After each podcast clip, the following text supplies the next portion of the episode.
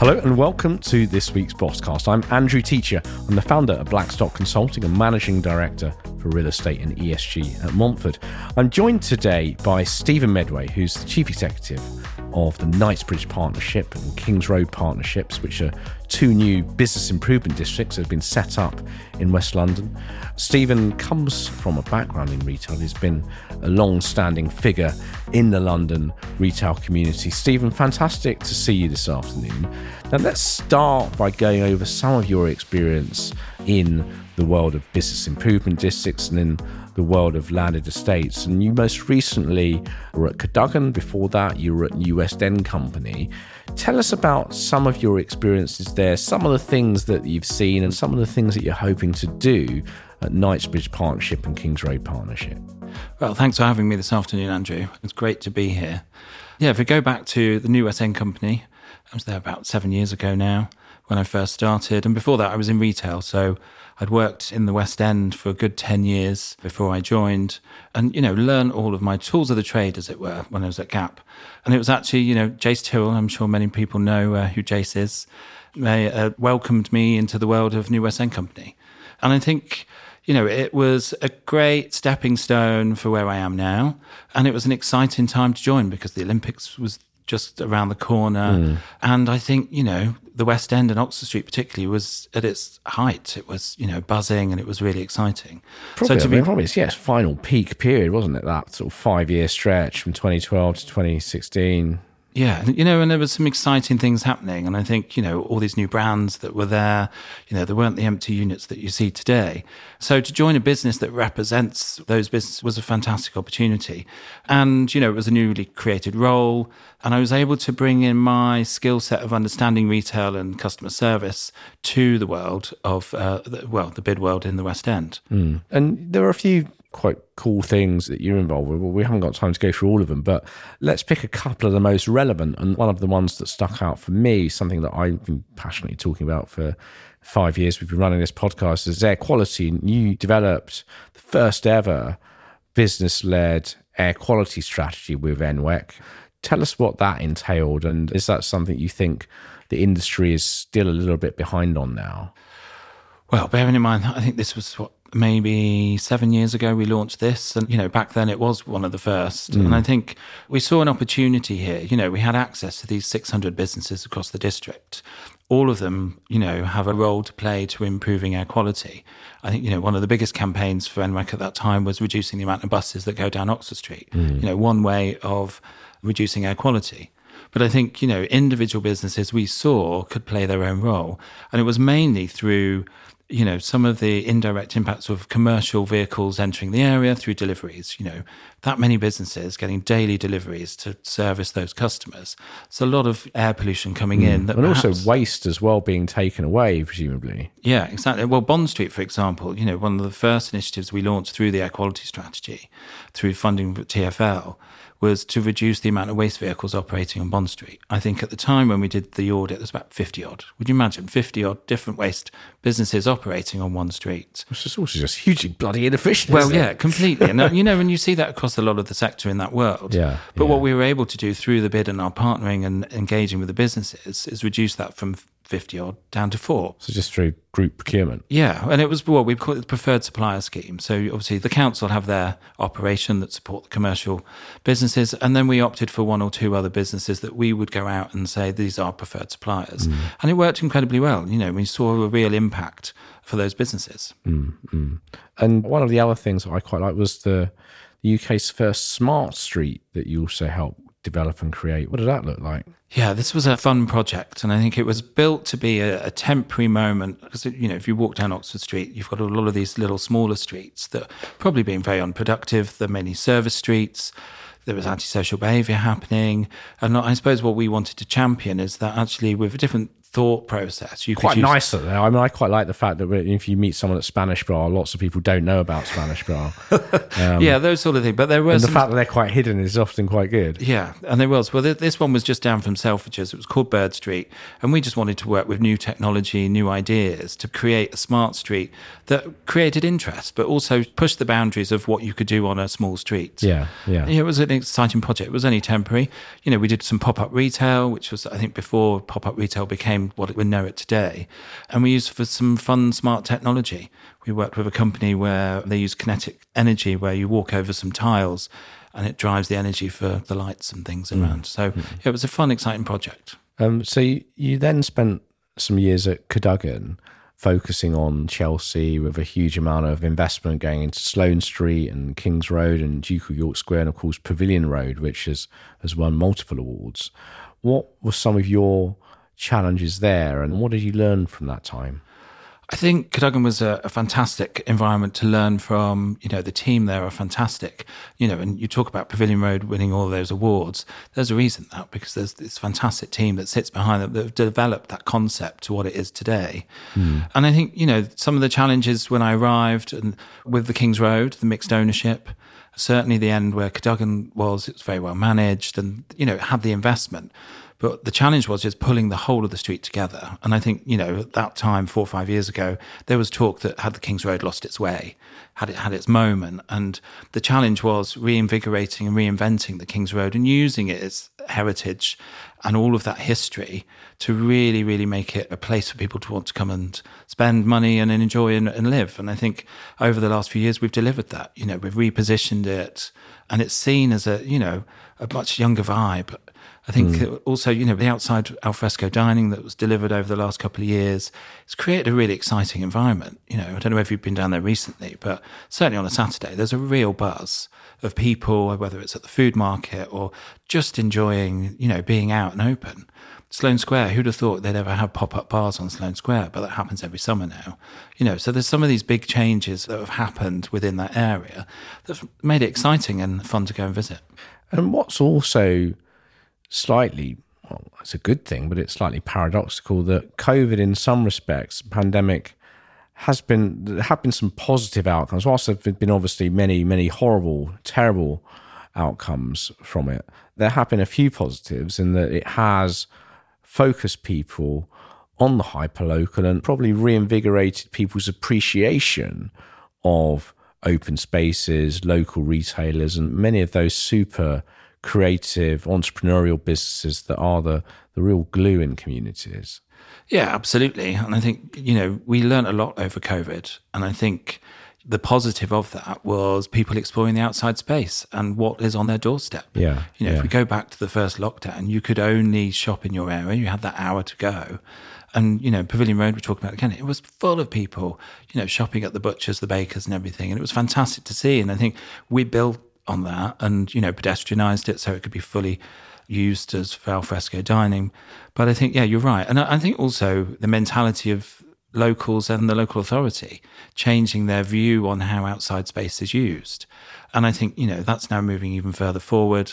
And it's fantastic to see. Mm. And so, in terms of Knightsbridge Partnership and the Kings Road Partnership, so these are two business improvement districts. Just for anyone listening to this that doesn't quite know what a bid does. Can you just give us an elevator pitch? Yeah, I think when anyone asks me what do I do, I work for a bid. They they never know, and I always have to you know talk through it. And the easy thing I normally say is it's a marketing and management company that operates and looks after a district. Mm. But a bid in itself, in its truest form, is a way of bringing together a destination that has mixed ownership, that is predominantly retail or hospitality led with the office sector. And it's a way of bringing together a collective of people under one vision and one plan and will drive investment. So, for the Kings Road, for example, through the levy that we will generate through the five year term, we've got just over £4 million worth of investment to deliver directly to that destination. Knightsbridge at £6 million. And without the bid, that investment probably wouldn't happen. And it's all funded through the occupiers, so what we call our members. And we've got about just almost 600 across both partnerships across the area. Wow, um, so that's a lot of people. Yeah, a lot of people, a lot of businesses to look after and also show value. You know, we're there as a membership organisation delivering on behalf of all of our members hmm. the key priorities that we set out in our business plan. And you've got five key pillars of activities, don't you? Yeah, we do. The first one actually was off the back because when we went into this, you know, this has been a three year program of setting these up. We won the ballots last year with overwhelming majority, 90% for Knightsbridge and over 87% for Kings Road. But we were coming in off the back of COVID. The first pillar was about supporting businesses through the COVID recovery. And I think we've now changed that into just business recovery support. But, you know, it was looking at how do we generate and get people back to the area. And I think Kings Road, we were lucky. They bounced back much quicker. You've got that hyper, that local customer, that affluent local customer that loved and enjoyed the area. Knightsbridge, we've got a bigger challenge. You know, without the tourism at that time, we had to really target and look at how we reposition and change and address that. So, looking at the measures of uh, you know campaigns that will will get people to come back and shop in the area. Mm. And that leads on to another one of your pillars, which is leveraging the benefits of the international centre designation. Can you explain what that is? And just again, for anyone that isn't embroiled in bidland that might not know. Yeah, absolutely. So the Knightsbridge partnership is lucky enough to be one of only two designated international centres in London in the Mayor's London plan, and the other one is the West End. And really, this is in, in planning terms, it's like you've got international centres, town centres, and it's a way of, I suppose, in hierarchy, giving these two areas more clout and being able to set them apart from everyone else. Do they have different planning status? Can they do things more They- quickly? What? what? Well, this is the bit that we're working on and what we're trying to leverage is actually we've got Yeah. this status. Actually, how do we use it? How do we really make a difference? And so it could be deregulating nighttime economy. It could be presumption in favour of planning consent for relatively minor alterations. Those sorts. That's what I would. It could be, or it could be looking at you know the resources that are given to that area. So you know, if you think about the council and the resources they give from a waste, or the police, for example. You know, these are high-profile areas. They get a lot of footfall, a lot of tourism from around the world, and we want them to look the best they possibly can. Yeah, and, And and, actu- and also I'm guessing you would argue there's a halo effect for other areas because uh, you know the challenge you're going to get right now, Steve Medway, is that people from less affluent areas are going to say, well, why should these areas in West London, why should they be getting additional support from the London Mayor when I need that support? It's a good question, Andrew. And I think, you know, these areas of London are key to the success of London. And also, you know, if London's successful, then the rest of the UK is successful. And I think, you know, we have some of the best hotels and retail within these areas, and they need protecting. Because otherwise, you know, you wouldn't want them to deteriorate and not be the fantastic places they are. So that's why these sort of policies are put in place to almost protect these precious areas that are seen around the world as places where people want to come and hmm. experience. So I think that's the reason why. And I don't think it's detrimental to other areas at all, but it's just maintaining their position, I suppose, because of how they're perceived globally. And you also mentioned working with TFL, Transport for London, working with the police and the mayor and other communities. And crucially, you've got two pretty prominent councils now Westminster City Council and Kensington and Chelsea. And that's obviously going to be slightly challenging given the differing political outlooks across West London. How are you going to be focusing on harnessing the power of partnerships? What is that actually going to look like? Yes, you're right. The Knightsbridge Partnership has a, you know, an invisible line, the boundary for both Westminster and K and C. And I think historically, and you see this with a lot of boundary areas, they get left and forgotten about in a way. And this Well, is an- one of the problems in planning, isn't it? It's Yeah. just this is why people often don't build around those overlapping areas. And it's just, I mean, I authored the report, uh, when was this? Eight years ago, calling for London to be reduced to five planning areas. Loads of people thought it was a great idea. Loads of people thought it was an absolutely terrible idea. I remember the editor of the AJ wrote a column in Property Week saying what a horrible and terrible report I'd written. But I stand by the uh, I stand by the suggestion of, of turning London into a five borough city like New York for that main reason. But anyway, less about me, more about you. Yeah, and, you know, and this is one of the reasons why the bid was created. It's like pulling together Hmm. the two local authorities, TFL and the police, working collectively on the same common good, as it were. Yeah. And I think, you know, we see it as simply as the way that the waste is collected on the streets. You know, you've got one regime one side and one regime the other.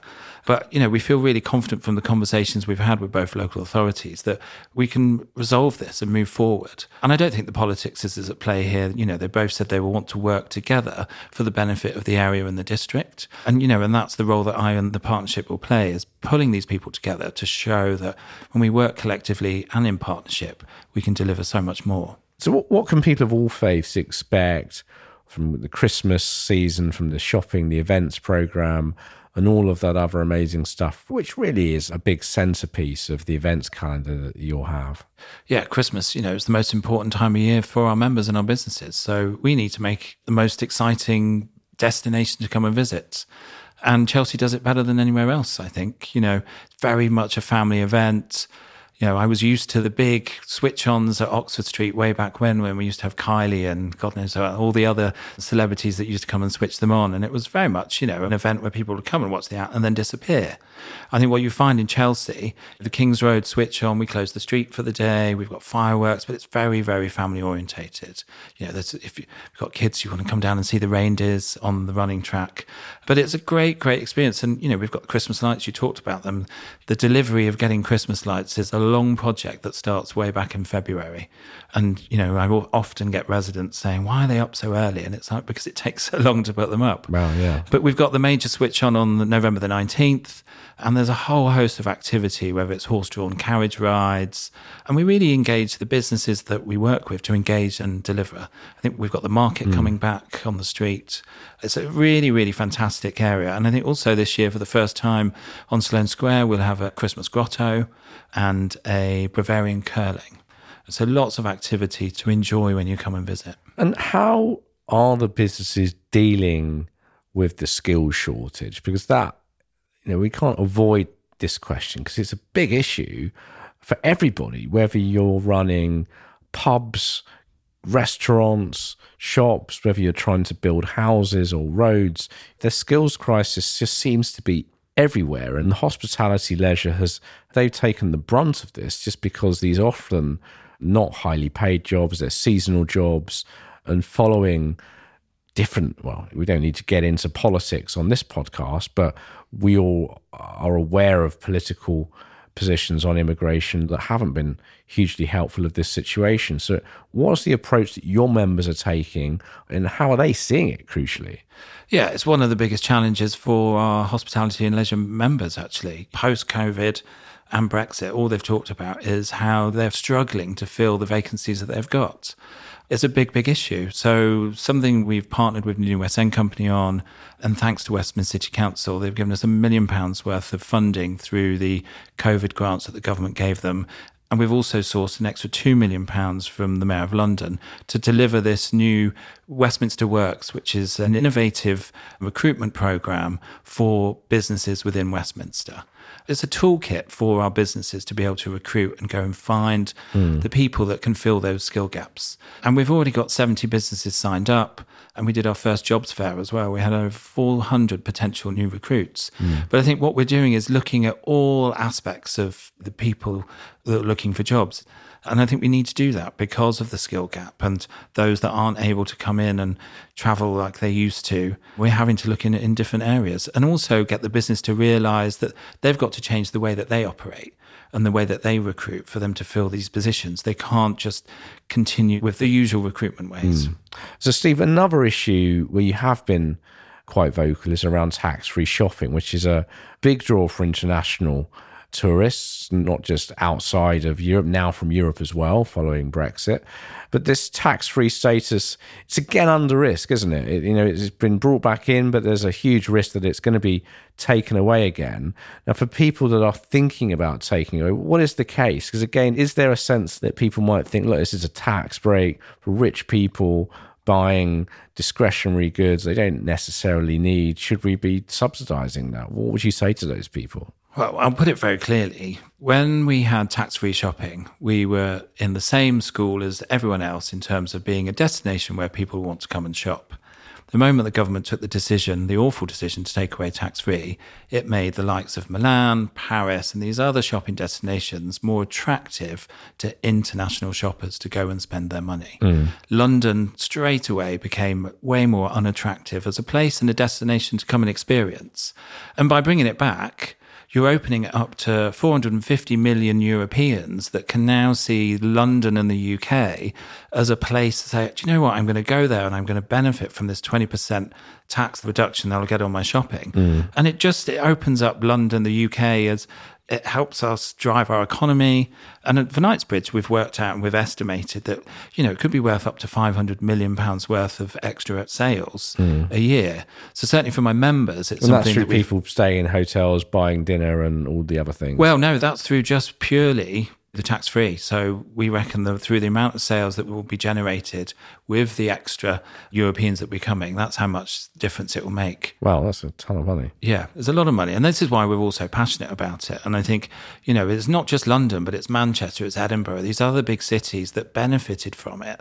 Every time you walk through the airport now, you know, tax free shopping is not what it used to be, you know, and it's changed. And it's, you know, this should remain and it's something that will benefit everyone, certainly in my world. And what are some of the other issues that you're going to be getting under the skin of? What are some of the other concerns that different members have around the current retail environment? Well, I think, you know, tourism is a big factor. And as you know, tax free will help with that.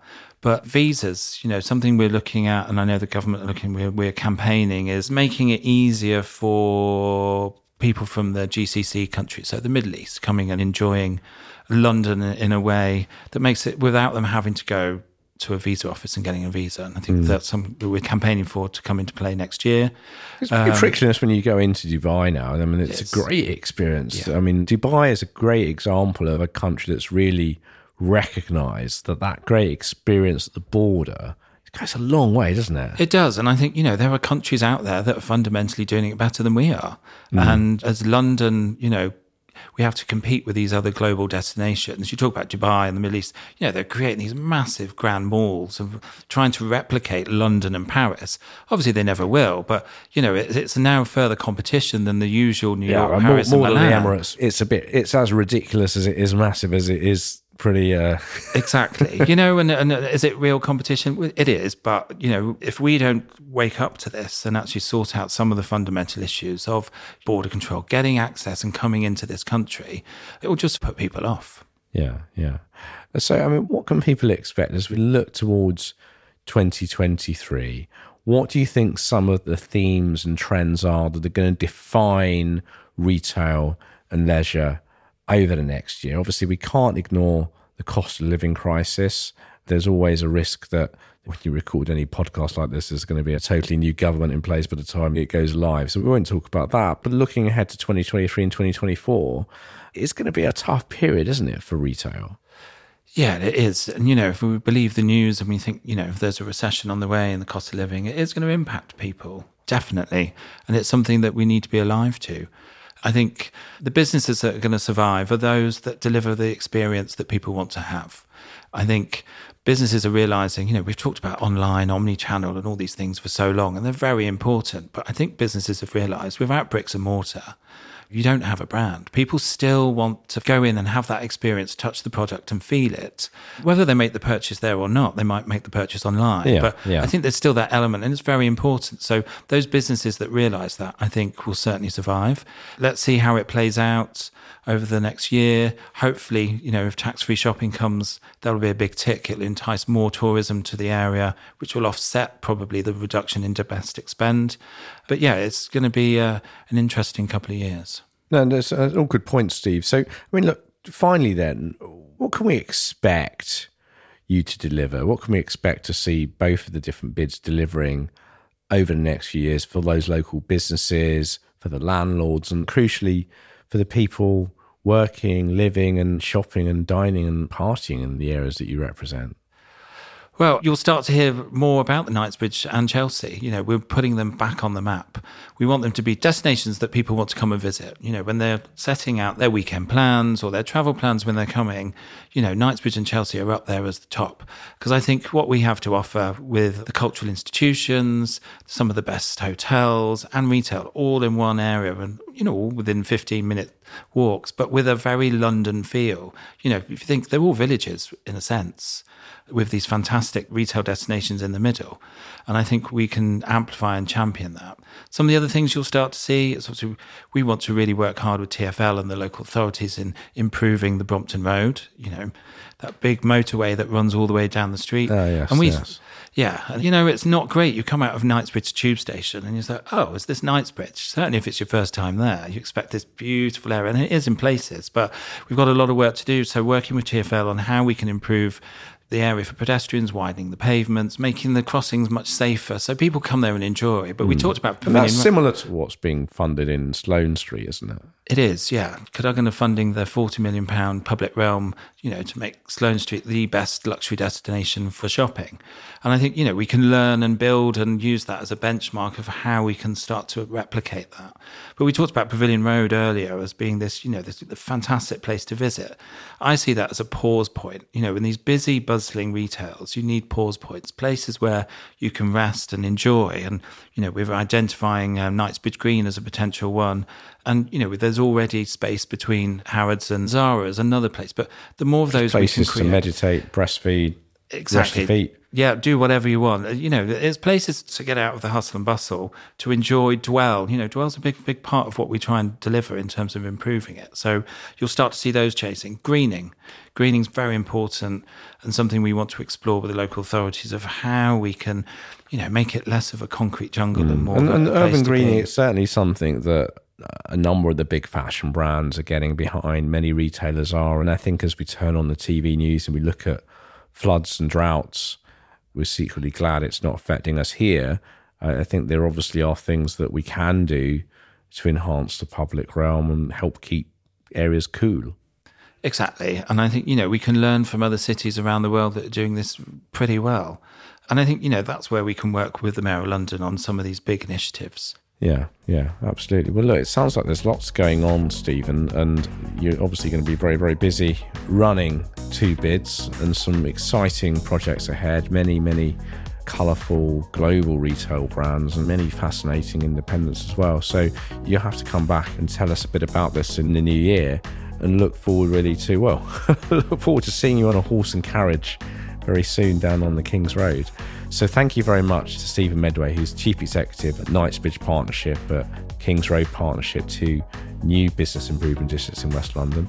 And you can obviously go down and see the Christmas lights in a few weeks there and experience many, many of the fantastic things that Stephen talked about this afternoon. So thank you very much for listening. Thanks very much, as ever, for supporting Propcast over the last five years. You can subscribe by going to Apple, Amazon, SoundCloud, wherever you get your podcasts from. Search Propcast, leave us a review, send us some reviews, whichever you prefer. And don't forget to keep checking propertyweek.com for updated news and analysis. And we'll see you again very, very soon. I've been Andrew Teacher. Thanks very much. Take care.